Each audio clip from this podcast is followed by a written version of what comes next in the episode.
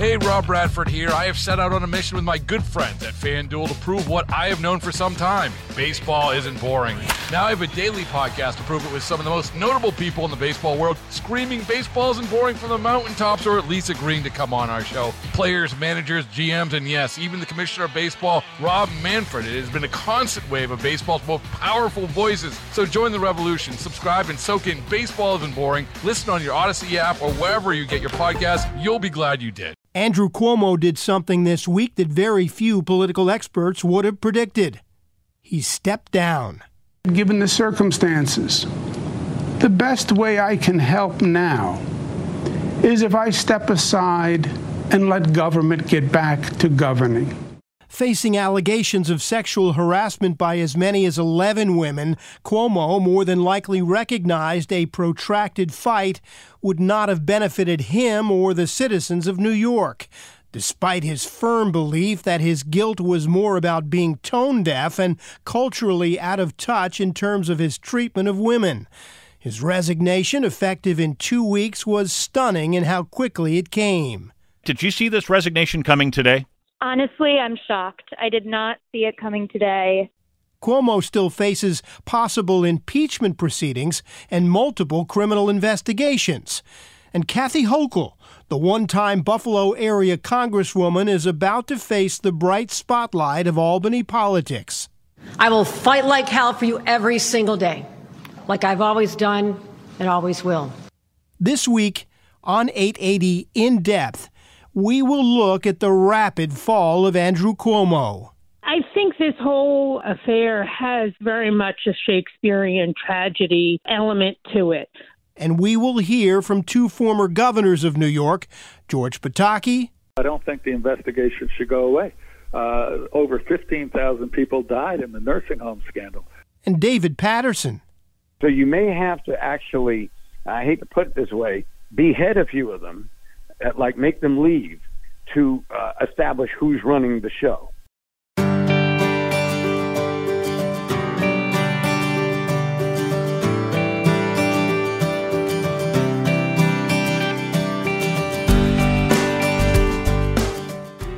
Welcome to 880 In Depth.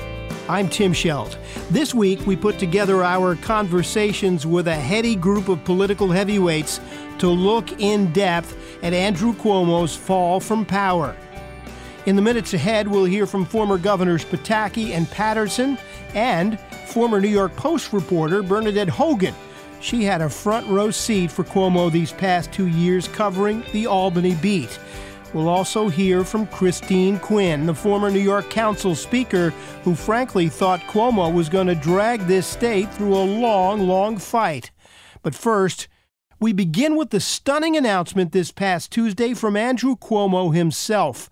Stunning because of how it seemed the governor was digging in his heels for a long fight. In fact, Tuesday began. The governor deserves to be treated fairly and that did not happen here. Thank you for listening, and thank you for your time. The governor's private attorney offering a point by point rebuttal of the charges contained in the attorney general's report. It certainly didn't sound like someone ready to resign when the governor himself addressed New Yorkers minutes later. This is about politics.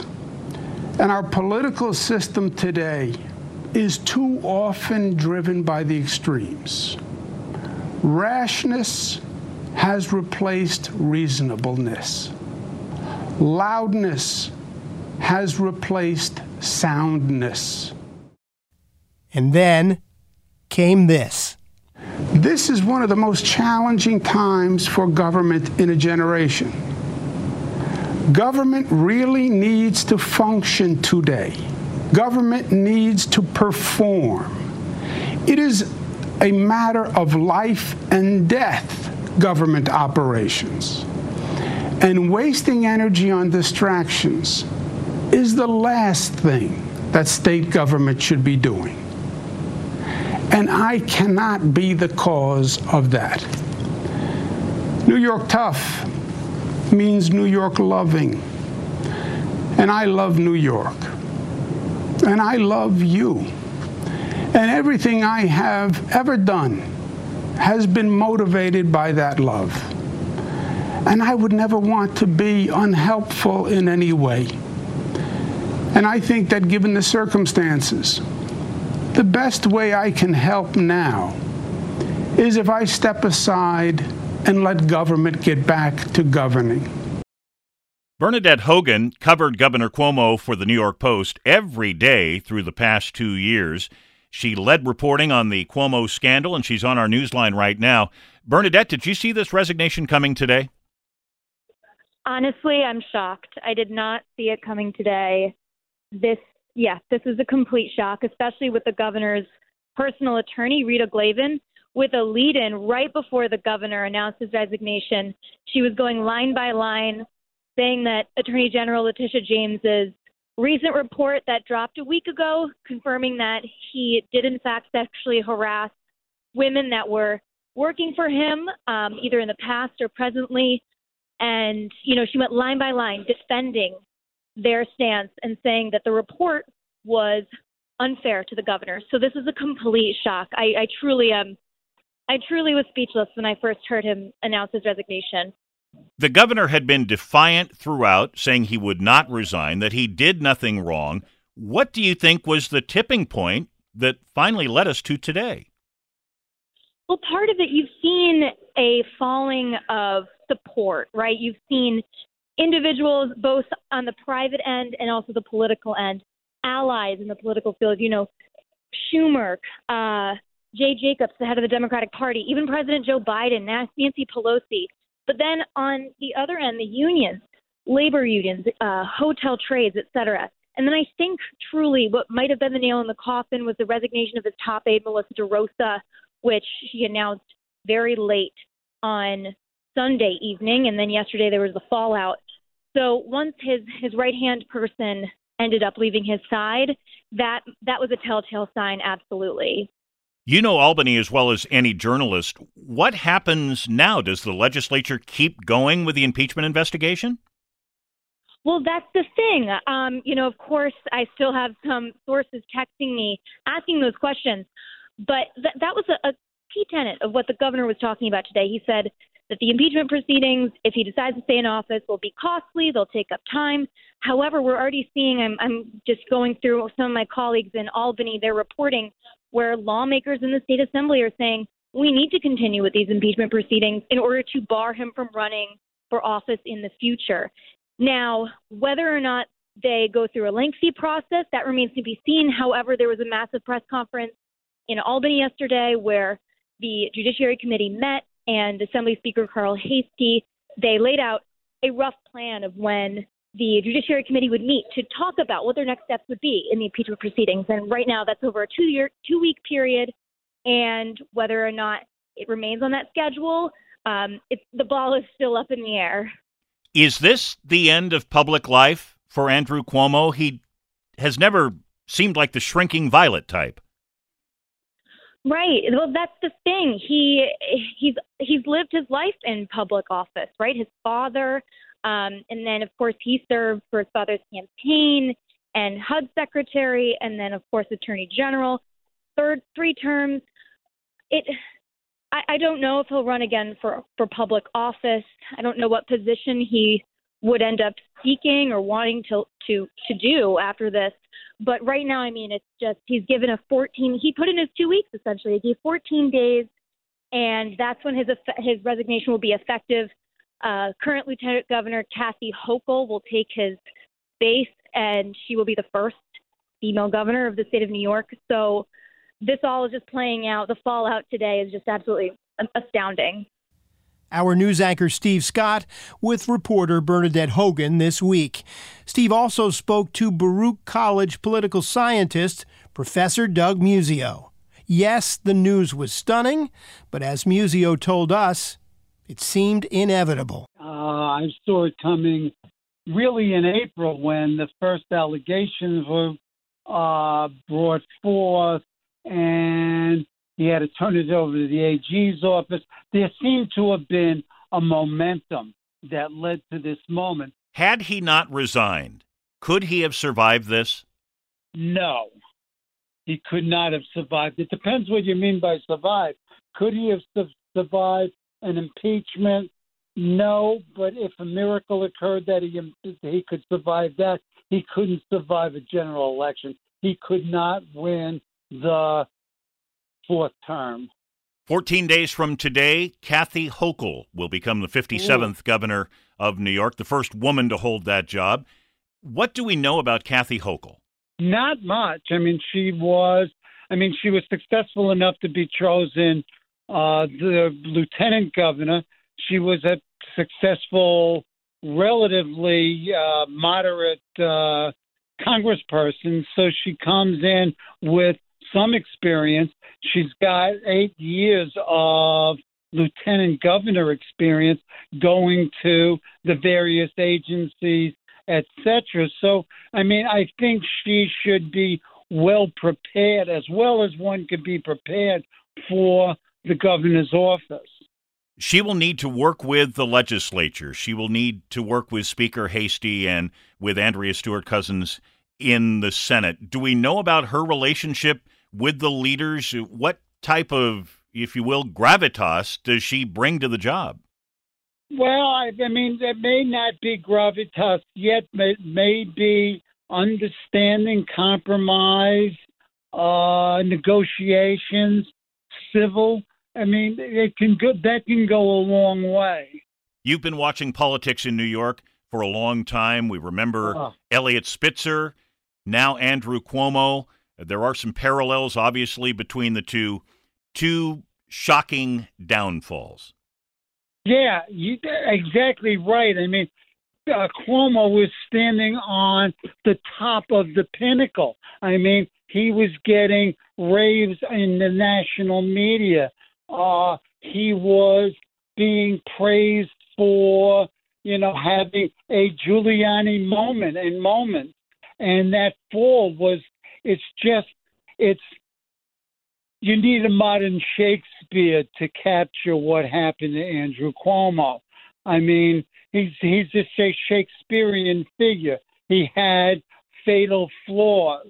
Uh, he he he sought greatness and, and and achieved some success. So I mean, there's a lot of different ways you could look at Andrew Cuomo. Doug Muzzio at Baruch College, as always. Thank you for talking with us. We appreciate it. Thank you. Christine Quinn was once the Speaker of the New York City Council. One of New York's most powerful political figures, she ran for New York mayor but lost the primary to Bill de Blasio in a crowded race in 2013. I thought the governor uh, was going to ride it out. I thought it was would have been the wrong decision, but given, you know, the fact that fighting is what he usually does, I thought he would take it into impeachment. Is this a victory for the women who came forward with accusations against Andrew Cuomo? Well, all of this is a tragedy. The fact that the governor of the state of New York sexually harassed and possibly assaulted 11 women is a tragedy. But the heroes in this are the 11 women who came forward. And today they got their first bite at justice. Many of them are going to take it further in the courts, and I hope that they are successful there. But today is, you know, kind of a first step uh, forward in justice, and hopefully a first step forward in healing. Now, two weeks from today, Kathy Hochul will become the first female governor in the history of New York State. You know Kathy Hochul, you've worked with her. Tell us about her. Well, first, I just want to make note that it, it is noteworthy that the person who's coming in to clean up a mess, the mess made by a man, Andrew Cuomo, is a woman. Kathy Hochul. I think that is noteworthy. Kathy is somebody who comes from Buffalo. She was a Congress member before lieutenant governor. She's an incredibly hard worker. She lost her reelection to Congress because she stood up and voted for Obamacare, even though she knew it was politically risky. So she's someone who has the courage of her convictions, which is really what you want in a governor. Does she bring some independence to the job?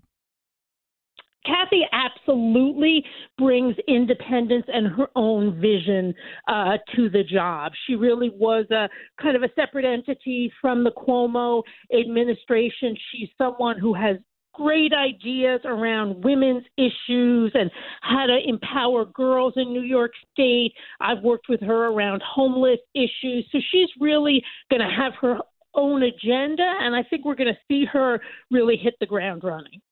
We spoke with someone earlier today who likened the fall of Andrew Cuomo to a Shakespearean tragedy. Would you agree with that?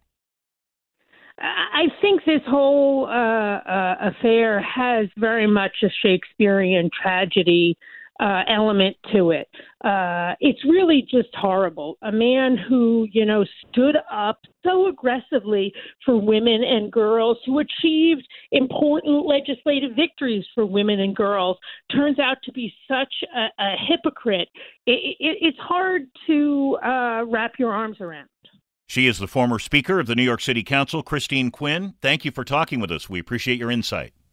You're very welcome. Andrew Cuomo is not the first New York governor to resign in a cloud of scandal over his treatment of women. Do we have a major story this afternoon? Breaking news on WCBS 880. New York Governor Eliot Spitzer reportedly involved in a prostitution ring. This comes from the New York Times this afternoon. The first term governor apparently told his most senior administration officials about this this morning. You'll recall. When Andrew Cuomo resigned this week, thoughts immediately went to Eliot Spitzer, who resigned from that same office in 2008 because of his involvement in a prostitution scandal. The man who took over back then? David Paterson. He spoke this week to our Peter Haskell. Let's start from the top. What is your take on what's unfolded with Governor Cuomo's planned resignation? Well, I think that the governor's problems were multiplied early in the process back in March when he tried to do a sort of mea culpa speech. But when you do a mea culpa speech, you have to apologize for wrongdoing. I now understand that I acted in a way that made people feel uncomfortable. It was unintentional, and I truly and deeply apologize for it. I feel awful about it, and frankly, I am embarrassed by it he never really said it was wrongdoing. He said, uh, I've been told that sometimes I say things that offend people. I'm deeply sorry, blah, blah, blah. You've got to get up and give people something. Um, the act of sacrifice ignites compassion, but he didn't get any compassion after his speech. Now, you've seen other elected officials um, get up and talk about things they did. I had to do it the first day that I was actually in office. And basically, the the storm starts to subside when you take responsibility and you name things that you did and you label them as wrong. When Governor Spitzer resigned, he said that um, he demanded accountability from others, and on that day, he demanded accountability from himself, and he resigned. And as much as a lot of people, you know, he was a controversial figure, people respected what he said. So never having taken that st- stand, the governor was constantly a target, and it was just going to get worse and worse. And I think finally, uh, it took about 30 people, but they talked some sense into him, and he resigned. Tell us about uh, your stint. You were lieutenant governor. How did you find out that you were going to become governor, and what was that moment like? Well, as lieutenant governor, I think I was more active than any lieutenant governor before. I was the minority leader of the Senate, so it took some negotiating to get me to leave that post where I was probably going to become the majority leader two years in two years anyway to become lieutenant governor. But Governor Spitzer did give me a lot of issues to work on. I was in my office at one o'clock on March 10th, 2008, when I get this phone call from uh, the governor's secretary, Richard Baum. He was whispering, and I found out later he was in the governor's bathroom at his home, and the governor was going to resign at 2:30, but no one had told me about this, and they knew about it for three days. Finally, Baum thought that it was his duty to tell me, and so I was in quite a state of shock. uh, I got a, some uh, suggestion from my late father, which was to call the other state leaders and tell them that. And the first one to return my phone call was Hillary Clinton, and she was running for president at the time. And she asked me what's going on, and I said, "Well, I'm going to be the governor in uh, about 35 minutes." And she said, "Oh my God, what's happened?" I said, "No, the governor's all right, but he's resigning." And then she said, uh, "Well, David, why is he resigning?" And I thought to myself, "How do you explain a sex scandal to Hillary Clinton?" so it was it was overnight, and one issue that I had that Kathy Hochul will not have is the day the governor resigned uh, yesterday. He gave her 14 days to become governor. In my case, when the governor resigned on March 12th of 2008, the budget was due April 1st, and that was one of the most difficult periods of my life because I wasn't as caught up on what was going on in the budget negotiations as I had been the year before. What should Kathy Hochul be doing now? How should she be preparing for this?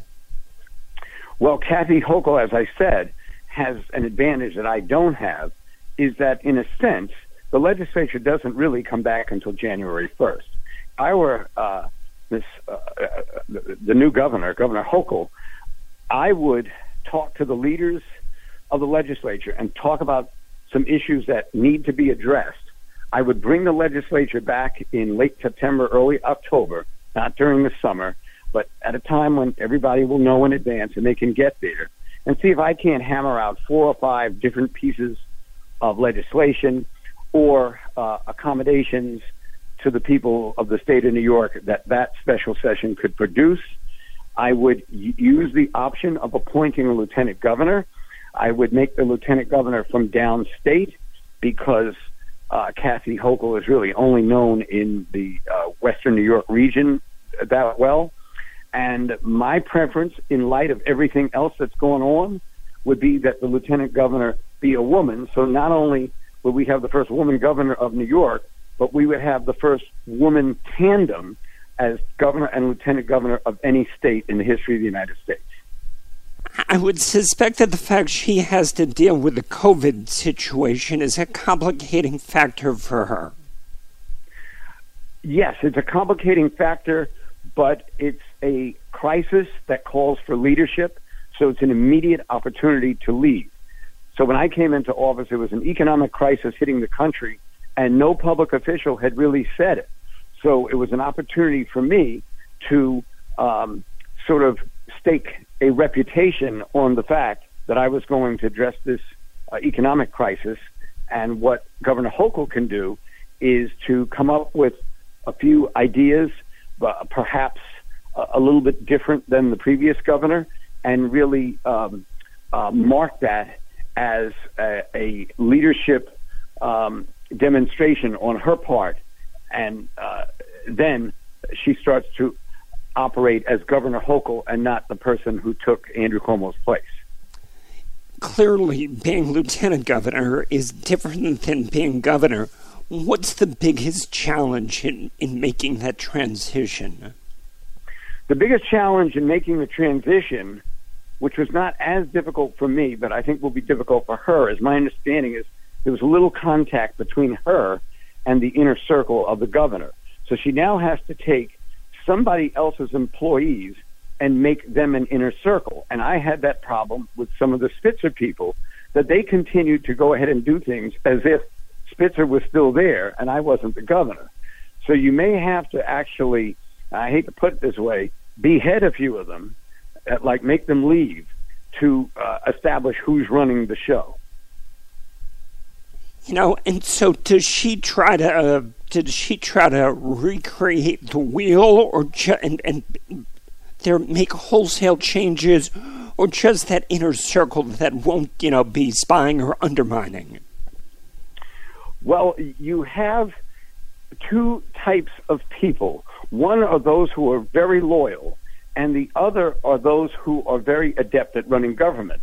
Often you wind up with a combination of both and it can be a problem sometimes. But what she has an opportunity to do between now and I would say uh, November or December is to carefully pick the people who she wants to have around her and screen them as opposed to trying to do it overnight as was the position I was put in where the budget was due two weeks after the day I was sworn in. So that was uh, that's uh, something that I think she can do. She was a clerk in in Buffalo. She was uh, a member of the House of Representatives. She has worked in government, and she's watched this government work, albeit from a little bit of a distance. But I think that she has the information she needs. Now she just has to make decisions on who the people are going to be to help her carry out her agenda. There was a lot made in the Attorney General's report about the culture of the executive chamber. How easy or difficult is it to change that now? Well, I think it won't be that difficult because the culture and the dynamic was arising from one person who wanted that culture. And it was an intimidating culture. I mean, they called me up once and asked me to challenge that uh, their political opponent in a primary had not released her tax returns. I told them that I was working for an investment bank and we were not allowed to make political statements. And nobody talked to me for a year because I didn't do it, even though if I had done it, I'd have gotten myself in trouble with the um, regulatory agencies. So th- this is the type of conduct that we really never want to see happen again. And um, uh, it, it, really marred the uh, idea of governing and caring about people and working with people. I think as soon as people get to see uh, Governor Hochul's personality and the wonderful way that she interacts with people and the wonderful relationship that she's had with her staffs in positions uh, that were totally different House of Representatives, as Lieutenant Governor, as uh, the clerk in Buffalo, they will see an immediate culture change and it will kind of be uh, an end to a long storm. Last question for you in terms of the assembly. Should, do you think the impeachment should go forward just to have accountability, or do we not need that? Well, um, on the criminal complaints, which are outside of the legislature, they have to go forward because uh, you may be governor, but you're still a human being, and and when uh, accusations are made, they have to be addressed. I think to a certain extent, now that the governor has left, they can just sort of move on. However, the issue of the book sale, the amount of money that he got for that book, the amount of material that was in that book, and then the farcical idea that he wrote the book and a few people helped out on their free time. I think the Assembly is going to continue looking at that. And I think they're also going to look at the um, numbers, as the U.S. Attorney is going to look at, that were given by the governor's office that seemed uh, to be avoiding uh, any inquiry from the legislature or the U.S. attorney. So I think those situations were so serious, they'll have to go on. The other things, I think, uh, just need to be laid to rest, and we, we as a state just need to move on. Governor, thank you so much for your time. I appreciate it. Oh, anytime, Peter. Just a day after learning she would become New York's first female governor, Kathy Hochul met reporters in Albany. I know New Yorkers. They are hardwired to persevere and to prevail. And the promise I make to all New Yorkers, right here and right now, I will fight like hell for you every single day, like I've always done and always will. Hochul will take over August the 24th. She will spend her time getting up to speed on important state business, including the fight against COVID. She has her work cut out for her. What's next for Kathy Hochul, for New York, for Andrew Cuomo? We pose those questions to former New York Governor George Pataki. Well, it's a sad day for New York, but it was an inevitable day. After the Attorney General found all 11 accusers to be credible, and she found uh, really credible evidence of a toxic work environment and not even considering the nursing home deaths and some of the other scandals, it was inevitable that the governor had to either resign or be impeached. Uh, the legislature had no choice, and they were preparing to impeach Governor Cuomo, so he resigned. And I think now we have the opportunity for a new start for New York, and let's hope it's a good one. In terms of impeachment, do you think that should go forward so there's accountability, or is that an overkill at this point? You know, I think once you're out of office, I don't think impeachment uh, as a process is necessary. But I do think that the state senate should look, uh, first of all, at passing a resolution uh, preventing the governor from running again. They have that constitutional authority. Uh, but also, I don't think the investigation should go away. Uh, over 15,000 people died in the nursing home scandal.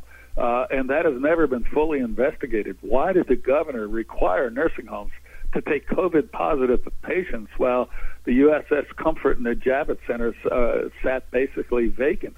Uh, right after the governor had passed immunity for nursing homes and uh, because of lobbying influence, and this is something we need to get to the bottom of so it doesn't happen again. There are other uh, potential scandals like misuse of uh, state resources to provide benefits to the governor's family during the uh, the height of the COVID crisis, and uh, so this should, in my view, it should be the end of the impeachment process, but it should not be the end of the investigation as to all the different uh, uh, challenges and uh, and uh, scandals that really the governor has been charged with over the past year. There's been so much turmoil in the state and the executive chamber, the way all the scandals that you've outlined. Are, are you concerned there's any kind of residual impact for the state, or once the governor leaves, this is all behind us? Uh, I'm very concerned uh, with where we are as a state right now. We've had a government that was non functional for at least the last months, Uh, and now we have at least two weeks of a transition, and it's going to be very difficult for the new governor to put together a team that has the experience to to move forward on the ground quickly. And we're in a crisis mode in New York. We have back to school in the mid of the Delta variant of the COVID. We have businesses deciding are we going to have our workers come back when they don't want to go into a high rise office building and maybe we should consider Florida or someplace else uh, we have uh, the criminal justice crisis, the mentally ill homeless on the streets. These are all things that need to be uh, addressed today. They should have been addressed a long time ago. So I am concerned that with this transition and uh, the chaos that's been in the governor's office, and obviously will continue for at least a couple of more weeks, uh, that people will get discouraged. But uh, Peter, it is New York, and you know we've had our challenges and our ups and downs before, and this is a very tough time from a political and a government standpoint, and it's a very tough time economically and from a health standpoint. But with the right leadership and the right vision, we'll get through this, and New York will come back stronger. If she would have called you and say, "Hey, you did this job," what can you tell me about how to hit the ground running, how to do this the right way? What would you tell her? you have to have a clear view as to what you want to accomplish, uh, and it has to be something that uh, is meaningful. You know, to talk in the abstract about how we're going to have um, reform of the criminal justice system down the road, you need to have concrete efforts you are prepared to take today to make the, the people realize that you're dealing with these various crises. It can't be abstract. It can't be in the future. It can't be down the road. Have an agenda day one five, six, seven, eight things that you can accomplish very quickly that send a clear message that there is a functioning governor's office, that it has a vision as to where New York has to go, and that you're prepared to enact that vision quickly. And uh, that would be my advice, and I think the people of New York would respond positively to that, uh, and it's what we need at this time. Governor, thank you so much for your time. I appreciate it. Thank you, Peter.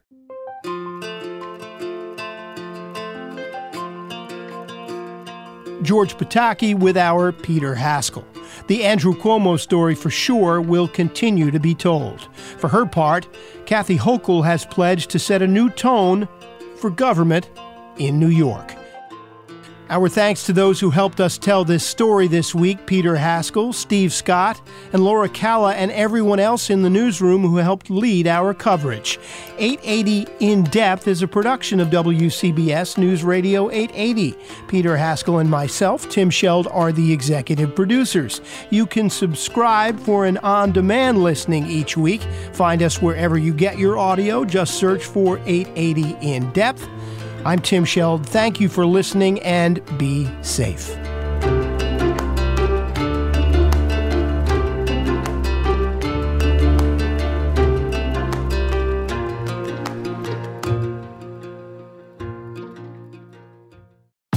Rob Bradford here. I have set out on a mission with my good friends at FanDuel to prove what I have known for some time baseball isn't boring. Now I have a daily podcast to prove it with some of the most notable people in the baseball world screaming baseball isn't boring from the mountaintops or at least agreeing to come on our show. Players, managers, GMs, and yes, even the commissioner of baseball, Rob Manfred. It has been a constant wave of baseball's most powerful voices. So join the revolution. Subscribe and soak in Baseball Isn't Boring. Listen on your Audacy app or wherever you get your podcast. You'll be glad you did.